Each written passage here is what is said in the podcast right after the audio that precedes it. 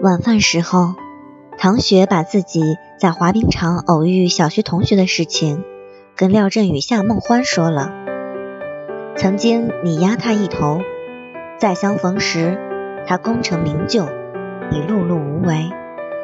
这种鲜明的落差，就是命运对你的凌辱，并且碌碌无为的你，还要给功成名就的他鞍前马后，接受命运的。二次凌辱。廖振宇用手机登上小冰球队的官网看了看。老大，我们应该提前做好侦查的。这个李宇冰就在官网的头条上。唐雪一手托着脸，一手搅着碗里的蛋花汤，有气无力道：“现在说这个已经没用了。”夏梦欢看着官网上。吕宇斌的照片，赞叹道：“这个人长得好帅哦。”廖振宇严肃地看着他：“妹子，说话注意场合，他现在是我老大的敌人。”“哦哦，这个吕宇斌长得真丑。”夏梦欢从善如流。正好有人端着餐盘经过他们这桌，听到夏梦欢这句话，那人丢下一句。眼瞎，唐雪轻轻敲了敲桌子，把重点拉回来。想想办法，李宇斌这家伙小心眼儿，他要报复我。廖振宇说：“老大不要怕，咱们可是学医的，以后学了药剂学，给他投毒。”夏梦欢说：“学了解剖学，给他放血。”廖振宇说：“学了临床，打断他的腿。”夏梦欢说：“学了外科，给他做阉割；学了内科，忽悠他买保健品。”廖振宇，你这个走向，我不知道该怎么接了。唐雪拖着脸，表情麻木。挺好的，等你们学成归来，我的尸骨已经凉了。清明节的时候给我带点吃的就行，别烧纸，污染环境。还有，我的墓志铭上要写。我有两个朋友，一个是智障，另一个也是智障。廖振宇抹了把脸，又低头看刘宇斌的照片，说：“要不咱们来点简单粗暴的？这人一看就是小把脸。老大，你说我跟他打架有几分胜算？”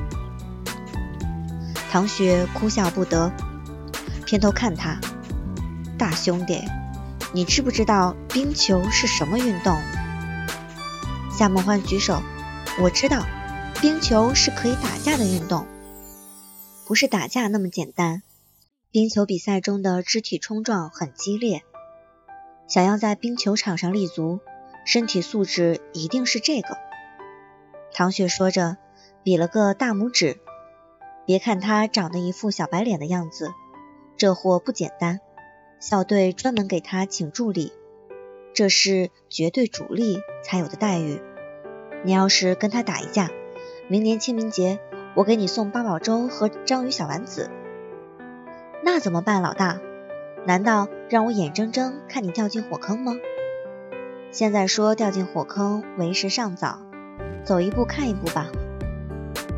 唐雪悠悠叹了口气，我就是有点不甘心。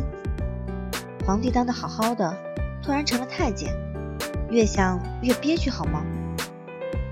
唐雪第二天的正式入职，是从凌晨六点半的一通电话开始的。李宇斌低沉的声音带着点凌晨六点半特有的清新和讨打。他说：“我早上七点钟要准时吃早餐。”哦，关我什么事儿？你帮我买早餐？滚蛋！我的助理。他的声音带了点笑意，更有些讨打。第一天就不听话？李宇冰，你成心的吧？我早上七点钟要吃饭，你帮我买早餐，可以节省我至少十五分钟的时间。这就是校队雇佣你的意义。唐雪咬着牙说：“李宇冰，我忍你一个月，一个月之后，我让你知道谁是爸爸。”李宇冰丝毫没有被威胁到，说：“我要吃水煮蛋、牛肉饼、猪肉粉条馅儿的包子和……”菠菜虾仁馅的包子，皮蛋瘦肉粥。唐雪大怒：“你这是报菜名呢？还要鲜牛奶，要两份，早点去，晚了就没了。你给老子等着，东操场北出口等你。”唐雪艰难地爬起来，她刚才满脑子混沌，也没记住李宇冰报菜名，就记得最后一个鲜牛奶了。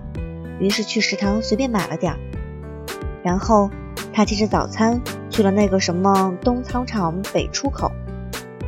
一眼看到李宇冰，这家伙穿着白色运动服和跑鞋，戴着个湖蓝色的防汗发箍，一身运动少年的配置。这会儿正抱着胳膊悠闲地靠在操场门口的杨树上，低着头不知在想什么。初晨的阳光打在他身上，斑驳的树干，明亮的少年，背景是蓝色的铁丝网围墙，围墙那头是操场的砖红色跑道和绿色足球场，这些元素组合起来，像一幅精心拍摄的写真照。真的，虽然李宇斌让他很生气，但是这家伙的装逼水平，首屈一指，傲视群雄。谁与争锋，不服不行。唐雪带着一肚子起床气走过去，喂了一声。绿玉冰抬头看他，他面色红润，看起来像是刚刚运动完。一看是唐雪，他说：“迟到五分钟。”吕玉冰，我警告你，做人呢最好适可而止，否则明天的今天我就该给你送菊花了。唐雪说完，重重一抬手：“你的狗粮。”绿冰听他如此说，也不气恼，接过早餐。他刚跑完步，这会儿有点口干，于是喝了一大口牛奶。唐雪看他吃东西，突然邪恶一笑：“快趁热吃吧，我亲自拉的。”噗！绿冰口吐鲜奶，他擦掉嘴角白色的液体，面无表情地看着他，咬了咬牙。唐雪梗着脖子，瞪着眼睛，微微扬眉，眼神有些挑衅。两人这样对峙了不知多久，吕冰先开了口：“黑子，狗子。”